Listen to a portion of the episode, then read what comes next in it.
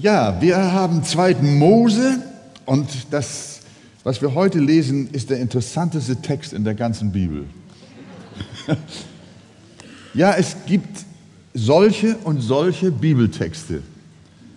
Und äh, wir haben die Neigung, sie auch zu unterscheiden. Und es ist ja auch wahr, die Bibel selbst nimmt auch Gewichtungen vor hinsichtlich des Heilsplanes Gottes.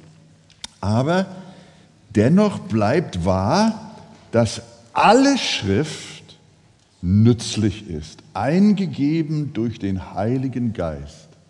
Sie ist nützlich, unseren Glauben zu fördern, zur Erkenntnis, zur Besserung, zur Hilfe im Leben und so weiter.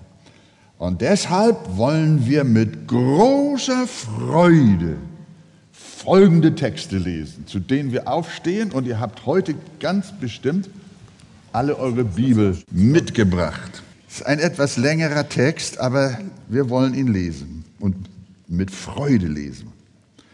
2. Mose 21 ab Vers 12. Wer einen Menschen schlägt, dass er stirbt, der soll des Todes sterben. Hat er ihm aber nicht nachgestellt, sondern hat Gott es seine Hand widerfahren lassen, so will ich dir einen Ort bestimmen, dahin er fliehen mag. Wenn aber jemand gegen seinen Nächsten so aufgebracht war, dass er ihn vorsätzlich umgebracht hat, so sollst du ihn von meinem Altar wegnehmen, damit er sterbe. Wer seinen Vater oder seine Mutter schlägt, der soll des Todes sterben. Wer einen Menschen stiehlt und ihn verkauft oder so, dass man ihn noch in seiner Hand findet, der soll des Todes sterben. Und wer seinem Vater oder seiner Mutter flucht, soll des Todes sterben. Wenn Männer miteinander hadern und einer schlägt den anderen mit einem Stein oder mit der Faust, dass er nicht stirbt, aber zu Bette liegen muss, und wenn er so weit wiederhergestellt wird, dass er auf einen Stock gestützt ausgehen kann, so soll der, welcher ihn geschlagen hat, unschuldig sein. Nur soll er ihn für die Versäumnis, äh, für die Versäumnis entschädigen und ihn vollständig heilen lassen. Und wer seinen Knecht oder seine Magd mit einem Stock schlägt, so dass sie ihn unter der Hand sterben, der soll bestraft werden. Stehen sie aber nach einem oder zwei Tagen wieder auf, soll er nicht bestraft werden, weil es sein eigener Schade ist. Wenn Männer sich zanken, und stoßen eine schwangere Frau, dass eine Fehlgeburt entsteht, aber sonst kein Schade, so muss eine Geldstrafe erlegt werden, wie sie der Ehemann der Frau festsetzt. Und man soll sie auf richterliche Entscheidung hingeben. Wenn aber ein Schaden entsteht, also eine Fehlgeburt, so sollst du ihn ersetzen, Seele um Seele. Auge um Auge, Zahn um Zahn, Hand um Hand, Fuß um Fuß, Brandmal um Brandmal, Wunde um Wunde, Beule um Beule. Wenn jemand seinem Knecht oder seiner Magd ein Auge ausschlägt, so soll er sie freilassen zur Entschädigung für das Auge. Desgleichen, wenn er dem Knecht oder der Magd einen Zahn ausschlägt, soll er sie auch freilassen für den Zahn. Wenn ein Ochs einen Mann oder eine Frau zu Tode stößt, so soll man ihn steinigen und sein Fleisch nicht essen. Der Eigentümer des Ochsen aber bleibe unbestraft. Ist aber der Ochse seit mehreren Tagen stößig gewesen und wurde sein Herr deshalb verwarnt, hat ihn aber doch nicht in Verwahrung getan, so soll der Ochs, der einen Mann oder eine Frau getötet hat, gesteinigt werden und auch sein Herr soll sterben. Wird ihm aber ein Lösegeld auferlegt, so soll er zur Erlösung seiner Seele so viel geben, als man ihm auferlegt. Stößt er einen Sohn oder eine Tochter, so soll man ihn auch nach diesem Recht behandeln. Wenn aber der Ochs einen Knecht stößt oder eine Magd, so soll man ihrem Herrn 30 Silberlinge Schekel bezahlen, der Ochs aber muss gesteinigt werden. Wenn jemand eine Zisterne abdeckt oder eine solche gräbt und deckt sie nicht zu und es fällt ein Ochs oder Esel hinein, so hat der Zisternenbesitzer den Eigentümer den Eigentümer des Viehes mit Geld zu entschädigen, das Aas aber mag er behalten. Wenn jemand des Ochs den Ochsen eines anderen zu Tode stößt, so sollen sie den lebendigen Ochsen verkaufen und das Geld teilen und das Aas auch teilen. Wusste man aber, dass der Ochs schon seit etlichen Tagen stößig war und hat sein Herr ihn doch nicht in Verwahrung getan, so soll er den Ochsen ersetzen und das Aas behalten. Soll ich da jetzt drüber predigen? Ja, das ist, muss ich euch ganz ehrlich sagen, ist auch gar nicht so einfach. Ich gebe auch zu, das ist das erste Mal in meinem Leben, dass ich über diesen Text gesprochen spreche. Aber ich denke, es ist gut, wenn wir die Bibel lesen, dass wir sie ganz lesen. Und wenn wir die Bibel predigen, ist es auch gut, dass wir sie ganz predigen. Und deshalb nehmen wir Platz und entspannt euch schön. Und wir äh, wollen mal schauen, was Gott uns auch durch diese Texte sagt. Zunächst einmal nochmal, dass ihr wisst, wo wir eigentlich sind. Auch unsere Freunde, die jetzt das erste Mal hier sind oder das erste Mal auch mit uns übers Internet verbunden sind. Wir haben in den letzten Predigten gelernt, dass das gesamte Gesetzeswerk des Alten Testamentes aus drei Elementen besteht. Das Moralgesetz, das Zeremonialgesetz und das Zivilgesetz. Das Moralgesetz, das sind die zehn Gebote, die zehn Worte, die Gott mit seinem eigenen Finger geschrieben hat. Und dieses Moralgesetz, die zehn Gebote, sind quasi das Kernstück des gesamten umfangreichen Gesetzeswerkes im Alten Testament. Anders als das Zeremonialgesetz, das uns im zweiten Mose und auch im dritten Mose vorgestellt. Deswegen, das Lateinisch heißt es Leviticus, das erinnert uns an die Leviten. Das, äh, das dritte Buch Mose handelt insbesondere fast das ganze Buch Mose ist Zeremonialgesetz. Und deswegen Leviticus und wir sagen dritten Mose. Dieses Zeremonialgesetz, das umfasst die Vorschriften, was die Gottesdienste äh, und ihre Rituale angeht. Die Opfergesetze, die Speisegesetze, Reinigungsgesetze, Kleidungsgesetze für die Priester und so weiter und so fort. Und wir wissen, dass diese religiösen Gesetze, diese zeremoniellen Gebote im Mose für die neutestamentliche Gemeinde nicht mehr gelten weil sie in Christus, dem einen Opfer, alle zur Erfüllung gekommen sind. Also das Moralgesetz, die zehn Gebote bleiben. Das Zeremonialgesetz ist gegangen. Und wie ist es jetzt mit dem Zivilgesetz? Auch das ist nicht mehr bindend. Zivilgesetz können wir uns so vorstellen, das entspricht in etwa unserem heutigen äh, bürgerlichen Gesetzbuch und auch unserem Strafgesetzbuch. Diese, das sind ja in Deutschland also Riesenbände. Da wird jede Einzelheit und jedes Vorkommnis und jeder Fall beschrieben und welche Strafen dann zu verordnen sind, von bis und so weiter. Und dieses Zivilgesetz, was wir auch in Deutschland haben, das gab es eben zu Moses Zeit auch. Und das Zivilgesetz hatten wir eben beim Wickel. Das bespricht, wie es denn weitergeht, wie denn die Strafen aussehen. Wie soll denn jemand behandelt werden, der getötet hat und gestohlen hat. Das steht alles nicht in den zehn Geboten. Da steht nur, du sollst nicht töten, Punkt. Aber was dann mit dem Mörder passiert, das wird da nicht beschrieben. Aber im Zivilgesetz, und das haben wir ein bisschen gelesen,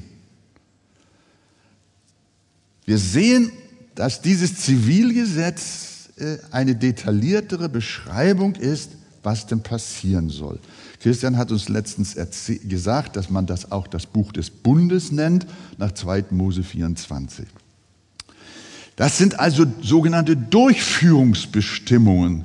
Zehn, Grund, äh, zehn Grundsatzgebote, Moralgesetz für das zivile Leben in Israel, Zivilgesetz. Zum Beispiel geben die zehn Gebote keine Strafe an und auch kein Strafmaß so heißt es dort einfach nur, wie gesagt, du sollst nicht töten. Äh, wie schwer und auf welche Weise bei Übertretung gestraft werden soll, sagen die zehn Gebote nicht. Aber das sagt das Zivilgesetz, das Buch des Bundes, das festlegt, wie im Einzelfall mit dem Übertreter vorgegangen werden soll. Äh, bürgerliches Gesetzbuch, Zivil, äh, Strafgesetzbuch. Ja, äh, was Gott mit dem kurzen mosaischen Zivilgesetz deutlich machen will, ist, alle Nationen sollen ihre umfangreichen und individuellen Zivilgesetze in Gottes ewigem Moralgesetz, den zehn Geboten, verankern. Was ich damit und was ich sage und eigentlich die Bibel sagt, das Zeremonialgesetz gilt nicht mehr. Das Zivilgesetz im buchstäblichen Sinn gilt auch nicht mehr. Wir müssen es nicht übernehmen. Das, was Gott erwartet, ist, dass unser Zivilgesetz in den zehn Geboten seine Verankerung findet. Ist ja auch irgendwo natürlich, wir haben von dem stößigen Ochsen hier gelesen. Und wenn der Besitzer nicht aufpasst und fahrlässig das Vieh laufen lässt und da kommt jemand zu Schaden, dann wird gestraft.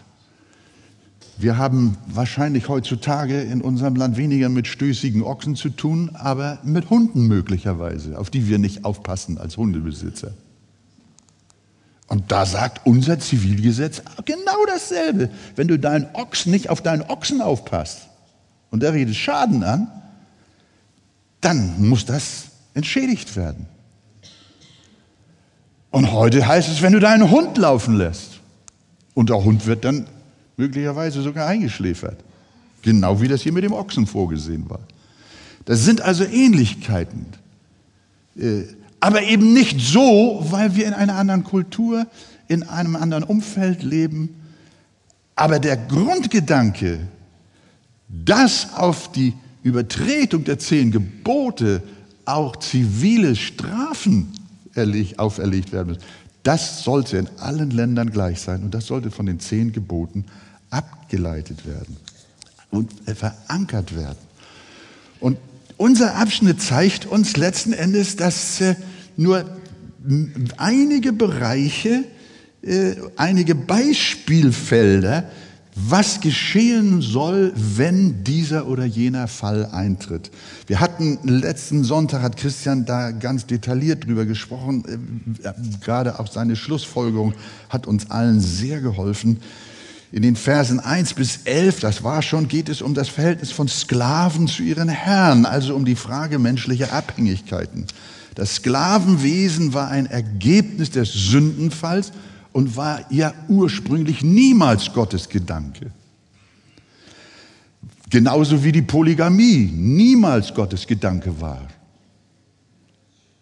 Oder Scheidung niemals Gottes Gedanke war. Aber die Menschen ließen nicht davon ab und es gab Chaos. So musste das auch geregelt werden. Das haben wir letztes Mal gehört. Weil aber die Israeliten nicht von ihren Eigensinn loskamen, gab Gott ihnen zivile Vorschriften, auch zur Sklaverei. Und sie durfte anders als die koloniale Sklaverei späterer Jahrhunderte niemals erzwungen werden. Einen Menschen einfach kidnappen und ihn in die Sklaverei zwingen, war gegen Todesstrafe verboten. Habt ihr das gelesen? Ich hoffe, ihr habt nicht geschlafen. Vers 21. Vers, Vers 16.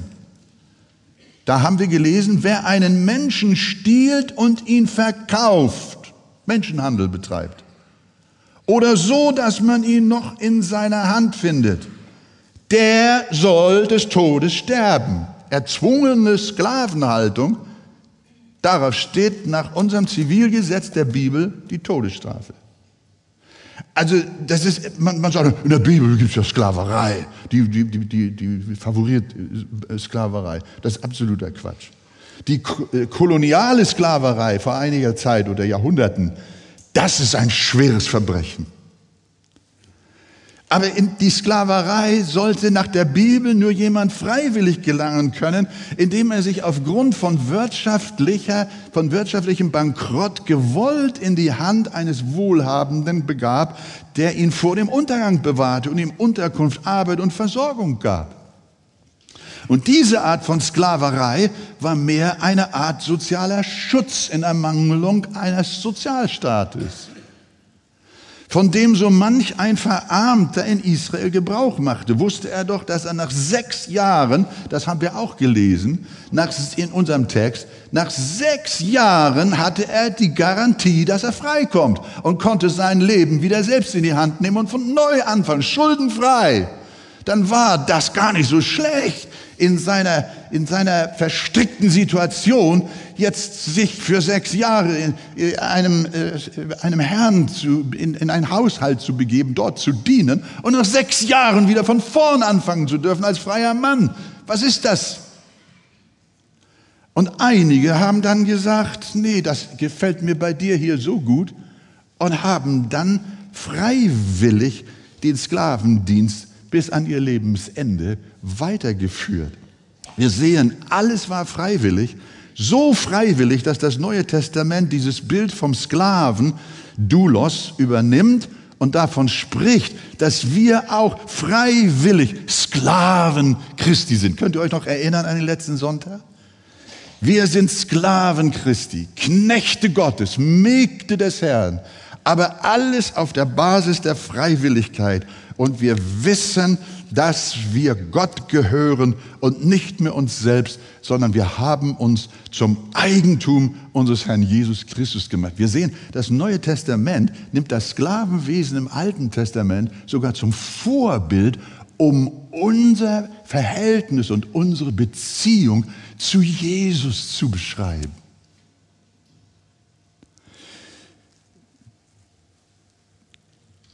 Also als erstes wird das zivile Verhältnis von Herr und Sklave in 2. Mose 21 geregelt.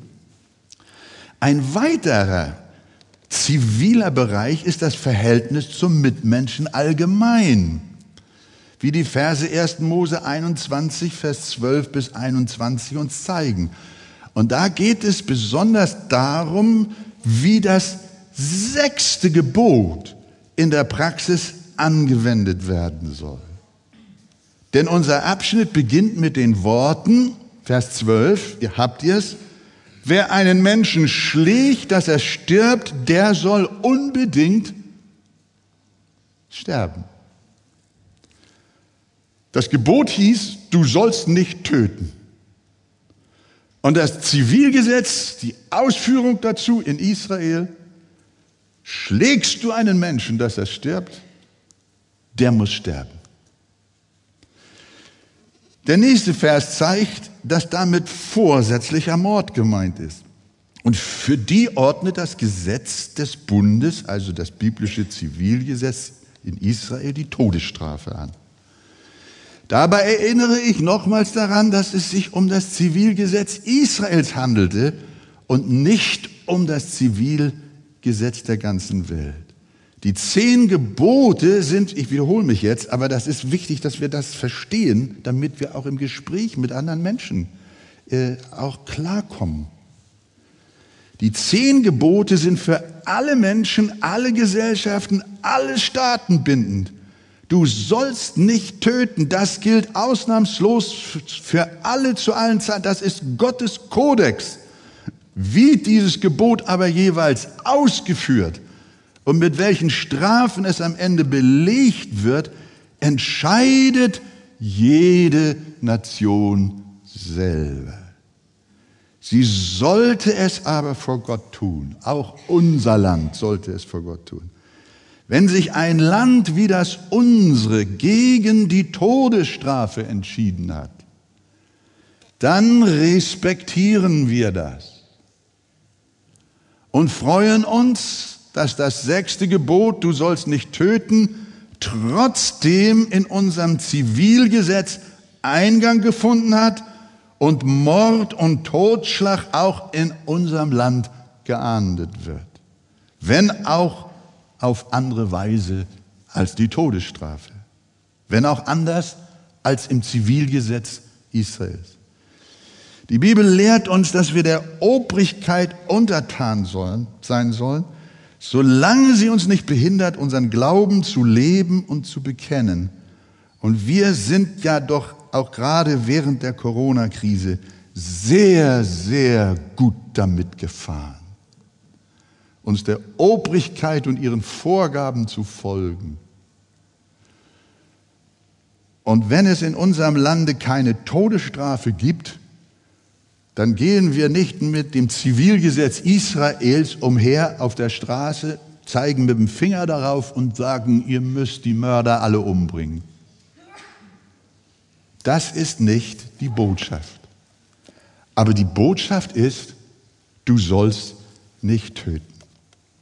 Aber, liebe Gemeinde, das heißt natürlich nicht, nicht verstehen zu wollen, warum der Heilige Geist dem Mose eingibt, ins Zivilgesetz Israels die Todesstrafe aufzunehmen. Wir können ja nicht leugnen, dass in diesen biblischen Texten die Todesstrafe angeordnet wird. Im Falle des sechsten Gebotes. Wir haben sie in unserem Abschnitt gleich dreimal in Vers 12 bzw. 13, haben wir schon gesagt, und in Vers 15, wer seinen Vater oder seine Mutter schlägt, der soll unbedingt sterben. Hier wird das fünfte Gebot, du sollst deinen Vater und deine Mutter ehren, äh, auf das fünfte Gebot wird eingegangen und daran wird erinnert, welch eine schwere Sünde es ist, die Eltern nicht zu ehren und sie sogar noch zu schlagen. Und in Exodus, also 2. Mose 21, Vers 17, wer seinem Vater oder seiner Mutter flucht, soll auch unbedingt sterben.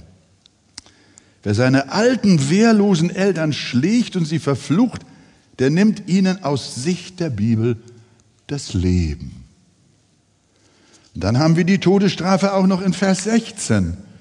Wer einen, das hatten wir ja schon gelesen, wer einen Menschen raubt, sei es, dass er ihn verkauft oder dass man ihn noch in seiner Hand findet, der soll unbedingt sterben, also die Versklavung, der Menschenhandel.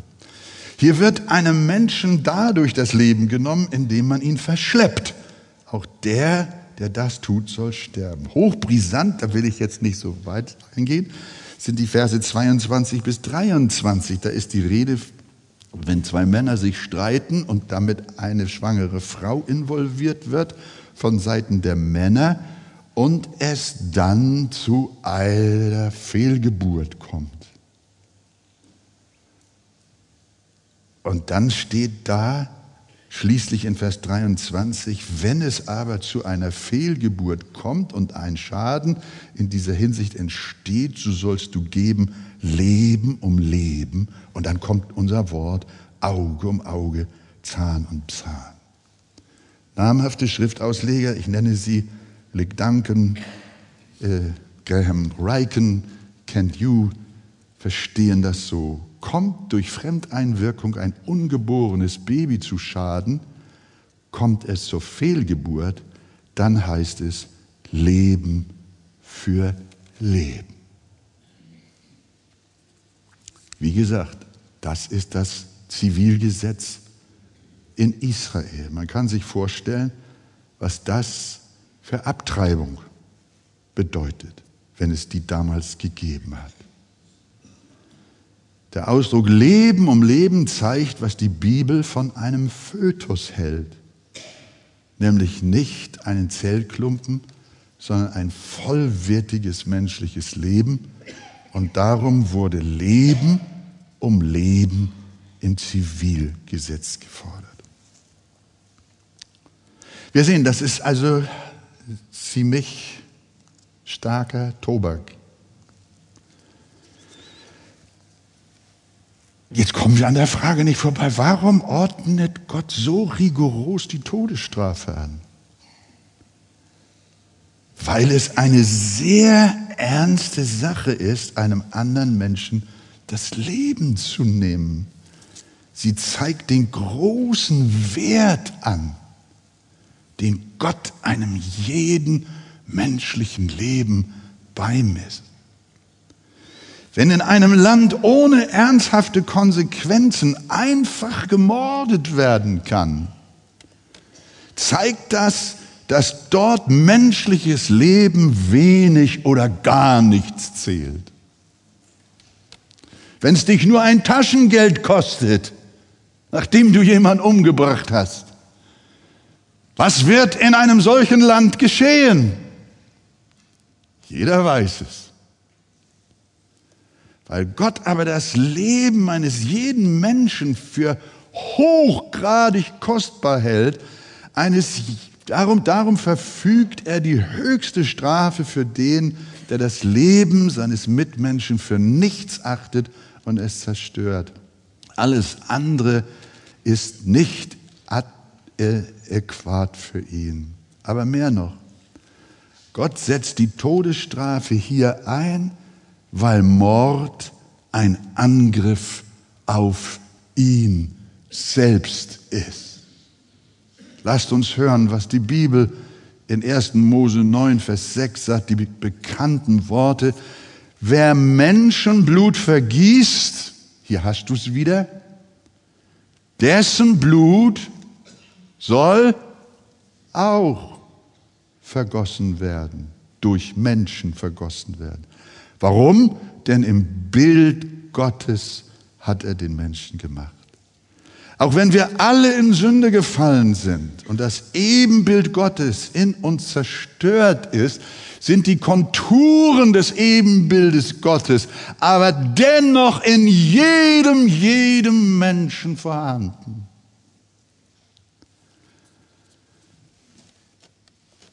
Und wir sind nach wie vor Eigentum dessen, der uns geschaffen hat. Es gibt keinen Mensch, der nicht Eigentum Gottes ist. Jeder, auch du, kommst von Gott und gehörst dir nicht selbst.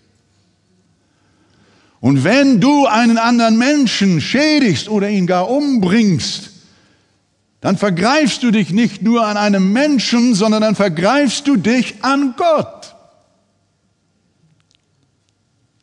Denn er ist, den du gerade um die Ecke gebracht hast, ein Ebenbild Gottes.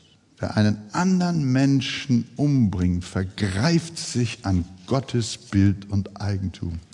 Und wer das wagt, der bekommt die göttliche Quittung. Ob nun hier über das Zivilgesetz in Israel oder über ein Zivilgesetz wie in unserem Lande, das nicht die Todesstrafe kennt. Aber wir werden gleich sehen, Gott lässt von seinem Grundsatz nicht ab.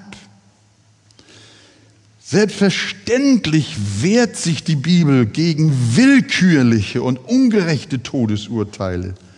Sie lehnt es ab, jemand auf die Aussage eines einzigen Zeugen hin hinzurichten. Sie verlangt mindestens zwei oder drei Zeugen und ein gerechtes, nachweisliches Verfahren. Verfahren. Wenn du mehr darüber wissen willst, dann kannst du das in Ruhe oder in den Hauskreisen in 5. Mose 17 lesen. Sechs bis sieben, da, da wird berichtet oder befohlen, vorgeschrieben, wie, wie, wie deutlich, wie vorsichtig, wie, wie, wie stark je, die, der Nachweis der Tat erwiesen werden muss, bevor eine Todesstrafe vollstreckt wird.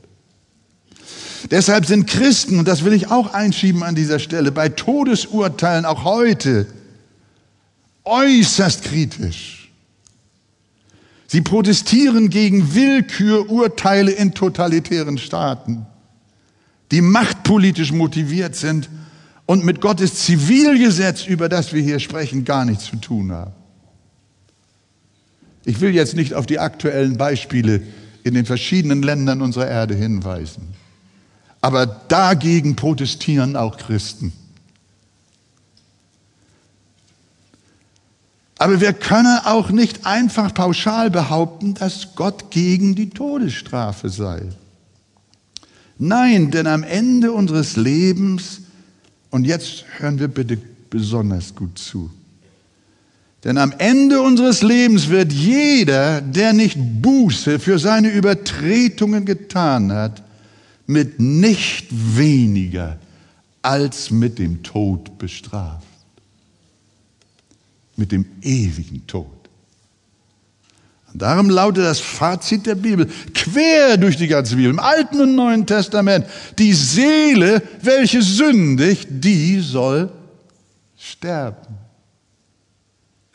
Petrus drückt es so aus, äh, äh, äh, Paulus drückt es so aus in Römer 6, 23, der Lohn der Sünde ist der Tod.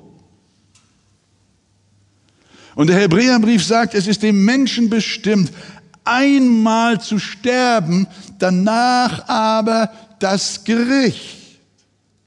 Es spielt keine Rolle, ob wir in diesem Leben für oder gegen die Todesstrafe sind. Sicher ist nur, dass jeder Mensch aufgrund seiner Sündhaftigkeit von Haus aus unter Todesstrafe steht. Gott hat sie festgesetzt, da wir alle todeswürdige Menschen sind. Der Chor hat es in einem Vers des Liedes gesungen. Das singen wir so schnell dahin. Ich habe da gesessen und habe gedacht, Norma, wie, wie, wie heißt der, der Satz? Weißt du selber nicht. das, ist, das, das, das hat an der Wand gestanden. Vielleicht holst du das noch mal raus. Deshalb sagt die Offenbarung, die Feiglinge aber, die Ungläubigen und mit Gräuel befleckten und Mörder und Unzüchtigen und Zauberer und Götzendiener und alle Lügner, ihr Teil wird in dem See sein, der von Feuer und Schwefel brennt. Das ist der ewige Tod. Was uns die Bibel nicht nur hier im Zivilgesetz lehrt, sondern vom ersten Deckel bis zum letzten, dass jeder Mensch wenn er nicht in Buße und Beugung, im Glauben an Jesus Christus zu Gott kommt, er unter der Strafe des Todes steht.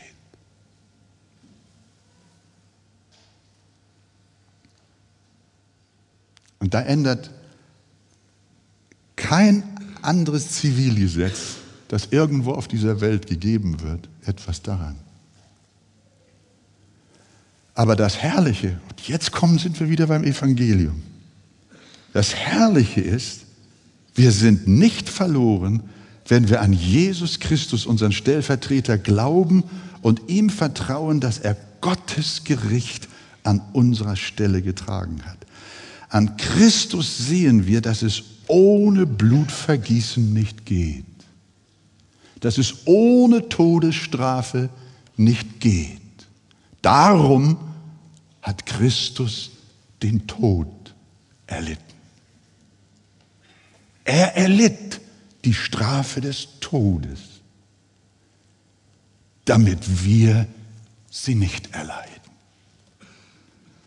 Ohne die Strafe des Todes hätte er nicht unser Erlöser sein können. Du fragst, aber wo bin ich ein Mörder geworden?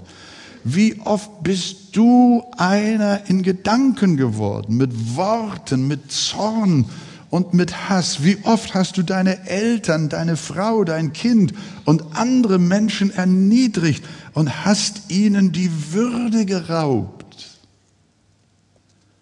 Jesus sagt, aus dem Herzen kommen böse Gedanken, aus dem Herzen kommt Mord, Ehebruch, Unzucht, Diebstahl, falsches Zeugnis, Lästerung, todeswürdig. Ja, wir haben es bei der Betrachtung des sechsten Gebotes, du sollst nicht töten, gehört. Christian hat in seiner Predigt tatsächlich den Satz geprägt, wir sind alle Mörder in den Augen Gottes. Und wir sind alle der Todesstrafe würdig. Aber preis sei Gott, er hat uns Jesus gesandt, damit er alle Ungerechtigkeit wiederherstellt. Durch sein vergossenes Sühneblut hat er alles bezahlt, eins zu eins, was wir schuldig geworden sind. Und darum kommen wir nicht mehr ins Gericht. Das ist die Botschaft der Bibel, die Botschaft des Evangeliums. An dieser Stelle möchte ich einen kleinen Moment innehalten und alle Menschen von Herzen einladen, hier drin und auch da draußen. Verstehe und erkenne und begreife, wir stehen unter der Todesstrafe von Gott her. Und da kommen wir nicht raus. Es sei denn, wir bekehren uns zu Jesus Christus, unserem Herrn, der diese Strafe an unserer Stelle, die da glauben, übernommen hat ist ein Aufruf zum Glauben an Christus. Fliehe zu Jesus, der die Strafe deines Lebens und deiner Verschuldung bezahlt hat.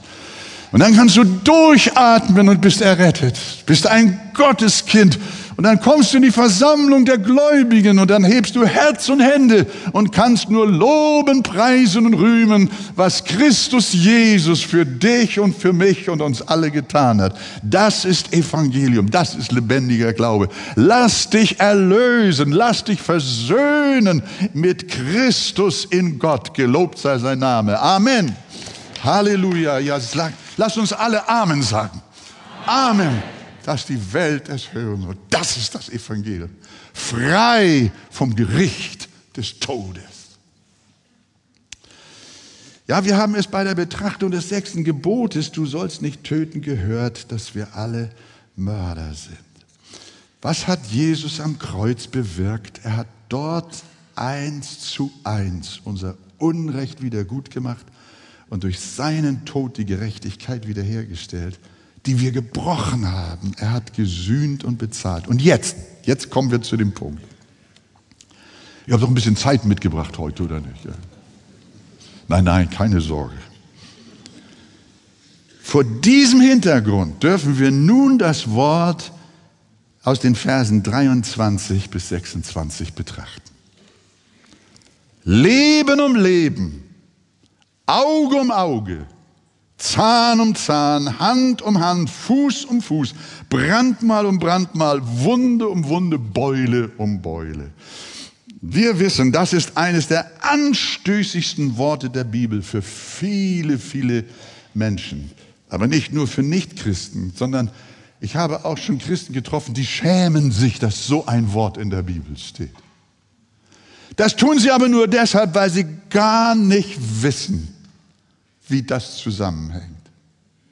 Man sagt, dass es zu Barbarei, Rachsucht und Vergeltung aufrufe. Dabei ist es nichts anderes als das, was sich in Form der Justitia vor vielen unserer Gerichtsgebäuden befindet. Habt ihr das schon mal gesehen? Hier in Hamburg, vor den Gerichtsgebäuden auch. Die römische Göttin der Gerechtigkeit trägt drei Symbole. Ihr habt sie alle jetzt vor Augen. Ihr habt sie alle schon gesehen.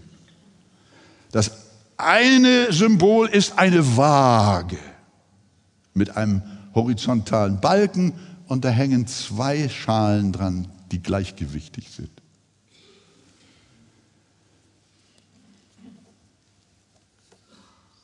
Wozu das?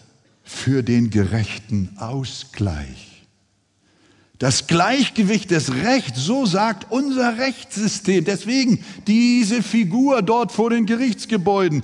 Unser Rechtssystem sagt, das Gleichgewicht des Rechts soll wiederhergestellt werden. Und genau das will Mose im Zivilgesetz mit den Worten ausdrücken, Leben um Leben, Auge um Auge, Zahn um Zahn. Es geht nicht buchstäblich um ein ausgerissenes Auge, sondern um eine angemessene ausgewogene Wiedergutmachung. Und wenn ihr in den Gesetzesbüchern des Mose insgesamt lest, werdet ihr niemals irgendein Urteil von einem Richter finden, der sagt, du hast deinem Nachbarn ein Auge ausgeschlagen, jetzt geh hin und schlag ihm du das Auge aus. So legt die Bibel diesen Text nicht aus, weil er auch nicht so gemeint ist. Ungerecht wäre, wenn es heißen würde, ein Auge um kein Auge. Das kannst du jemand, da kannst du jemand ruhig ein Auge ausreißen, aber es passiert dir nichts. Du nimmst mein Auge und darfst dein Auge behalten und dann ist fertig. Das wäre Anarchie. Kriminalität, die keine Folgen hat.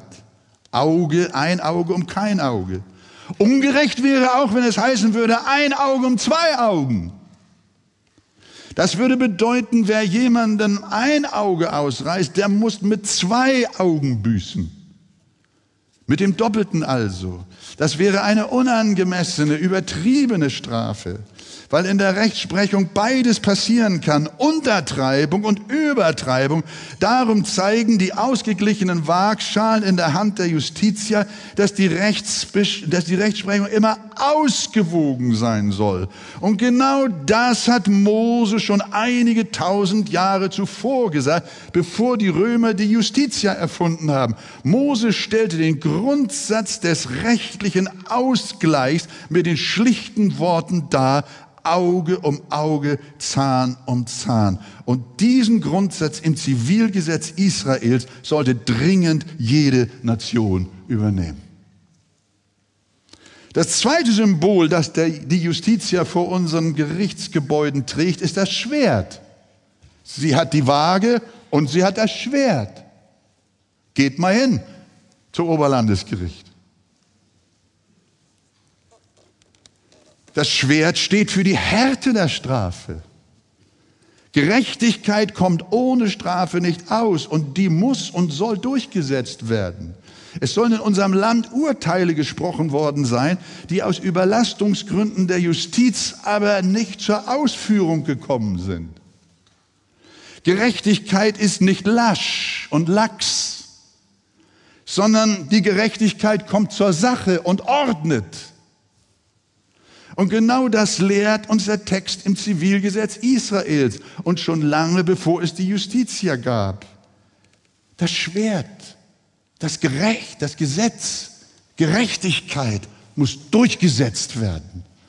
Deswegen sagt Paulus im Römerbrief, dass Gott der Obrigkeit das Schwert gegeben hat. Und das dritte Symbol der Justitia ist die Augenbinde. Habt ihr alle schon gesehen? Und damit soll ausgedrückt werden, dass sie nicht nach Ansehen der Person spricht, sondern das Gesetz für alle gleich ist. Und wenn wir uns unseren Text anschauen, dann sehen wir, dass das Zivilgesetz, wir hatten das schon zwischen Sklaven und Freien, zwischen Mann und Frau, zwischen Arm und Reich, überhaupt keinen Unterschied macht. Wenn ihr das Zivilgesetz Israels euch anschaut, dann sind alle Menschen, egal welchen Standes sie sind oder welchen Geschlechtes sie sind, sie sind alle vor dem Gesetz gleich. Man kann sagen, Mose hat sich eine Binde aufgesetzt. Er hat einfach nur gesagt, wenn einer ein Verbrechen begeht, muss ein angemessenes Urteil erfolgen. Mehr steht nicht drin in dem Wort. Auge um Auge, Zahn um Zahn. Diese messerscharfe Gerechtigkeit herrscht auch bei Gott. Die Bibel sagt, dass wir eines Tages, das müssen wir, das müssen wir wissen, wenn Gott, Gott wird uns richten. Er wird dich richten. Und die Bibel erklärt uns, wie detailliert das Ganze ist. Da wird nicht pauschal gesagt, ach, das ist ein böser, böser Mensch gewesen, der hat dummes Zeug gemacht, den schicken wir in die Hölle. Nein, es werden Bücher aufgetan, die detailliert über dein Leben und deine Sünden und deine Verbrechen Buch führen. Es tut mir leid, dass ich dir nichts Besseres zu sagen habe. Gott ist nicht nur barmherzig. Wir dürfen es nicht vermischen. Gott ist tausendprozentig barmherzig, aber er ist auch tausendprozentig gerecht. Eine Mixtur, seine Gerechtigkeit wäre so ein bisschen vermischt mit Süßigkeit und deswegen würde sie ihre Würze und Schärfe verlieren. Nein, Freunde. Gott handelt den, der sich nicht hat von Jesus Christus retten lassen, konsequent. In der Bibel steht, es werden Bücher geöffnet und die Toten werden gerichtet gemäß ihren Werken. Hörst du? Bücher geöffnet und die Toten werden gerichtet gemäß ihren Werken, entsprechend dem, was in den Büchern geschrieben stand. Jesus sagt einmal, wir müssen Rechenschaft ablegen für ein jedes Wort, das wir gesprochen haben. Und Paulus sagt in Römer 2, da Gott das Verborgene der Menschen durch Jesus Christus richten wird nach meinem Evangelium. Jede Faser deines Seins, jedes Detail deiner Gedanken werden offenbar. Denn Sünde und Ungerechtigkeit muss um der heiligen Gerechtigkeit Gottes willen ausgeglichen werden. Hörst du das? Gott will alles ausgeglichen sehen. Er will Gerechtigkeit hergestellt sehen. Und deshalb, ihr Lieben, und da, da hinein überleg mal das Kreuz. Darum muss Jesus am Kreuz vom Vater, dem Richter, auch schonungslos behandelt werden. Darum muss Jesus am Kreuz alles erleiden. Er musste die Sünden seines Volkes von A bis Z wieder gut machen und Gerechtigkeit für sie erwirken. Und deshalb nahm Gott am Kreuz keine Rücksicht auf seinen Sohn. Er konnte nicht geschont werden. Jesus bezahlte für jedes Auge. Er bezahlte für jeden Zahn, für jede Hand, für jeden Fuß, für jedes Brandmal, für jede Wunde, für jede Beule. Er bezahlte für jedes verkehrte Wort und für jeden bösen Gedanken, Auge um Auge, Zahn um Zahn, hat Jesus erlitten. Und er hat alles wieder gut gemacht damit wir nicht gerichtet werden. Kannst du das begreifen? Das. Uns fehlt die Sensibilität zu verstehen, wie heilig Gottes Gerechtigkeit ist. Und wenn das durch den Heiligen Geist in unser Herz kommt, dann verstehen wir auch, was am Kreuz passiert ist. Am Kreuz wurde Gerechtigkeit geschaffen, damit du und ich leben können. Zum Schluss, ihr Lieben, ja, jetzt wird es langsam Zeit.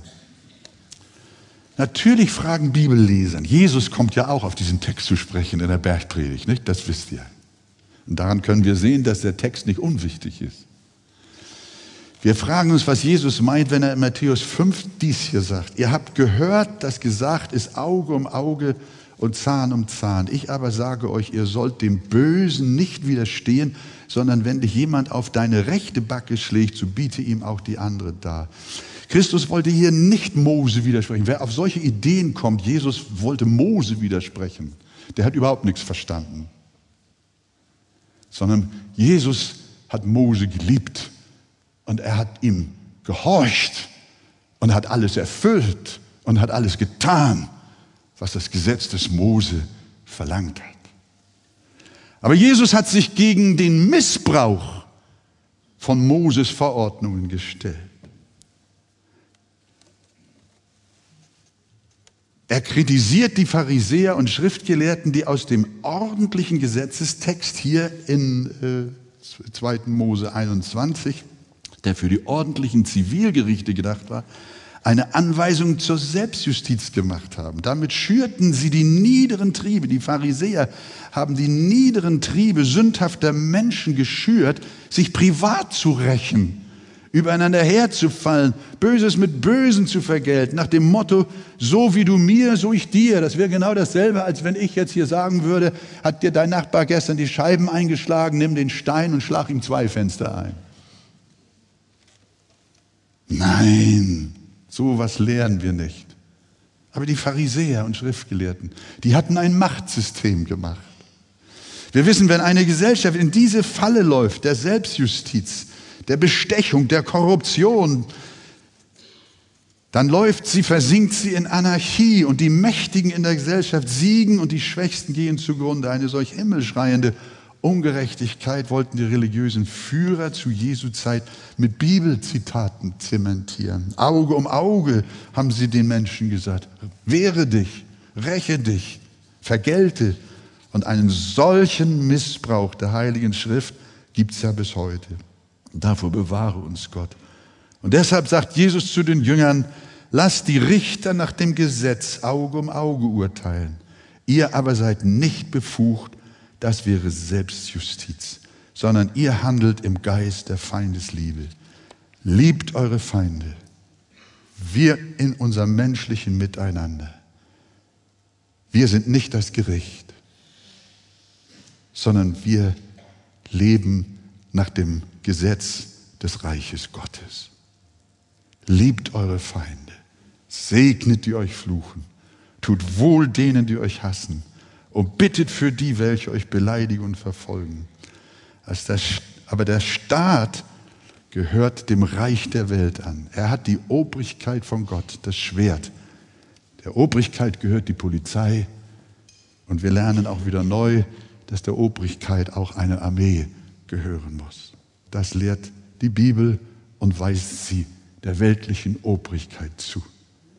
Das heißt, sie hat die Autorität von Gott und auch den Befehl, Unrecht zu bekämpfen, Gerechtigkeit herzustellen und das Miteinander in einem Volk zu gewährleisten. Wie Gott es auch selbst tun wird, entweder in dieser Zeit oder in der Ewigkeit. Aber wir leben nach dem Gesetz nicht dieser Welt, sondern nach dem Gesetz des Reiches Gottes. Und da steht geschrieben, Rächt euch nicht selbst, Geliebte, sondern gebt Raum dem Zorn Gottes. Denn es steht geschrieben, mein ist die Rache, ich will vergelten, spricht der Herr. Ist das in Ordnung?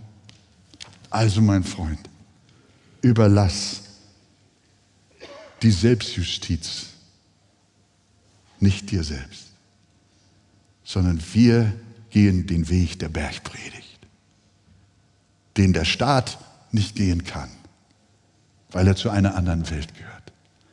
Aber wir folgen der Magna Carta des Reiches Gottes, dem Gesetz, das auch im Himmel gelten wird. Und deswegen rächen wir uns nicht, sondern wir sagen, Herr, das tust du, das steht dir zu. Mein ist die Rache, ich will vergelten. Wir wir rächen uns nicht, sondern stattdessen beten wir und suchen das Wohl unserer Feinde. Das Gericht überlassen wir Gott.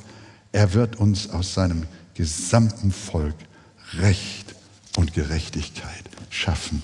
In Jesu Namen. Wir stehen auf miteinander.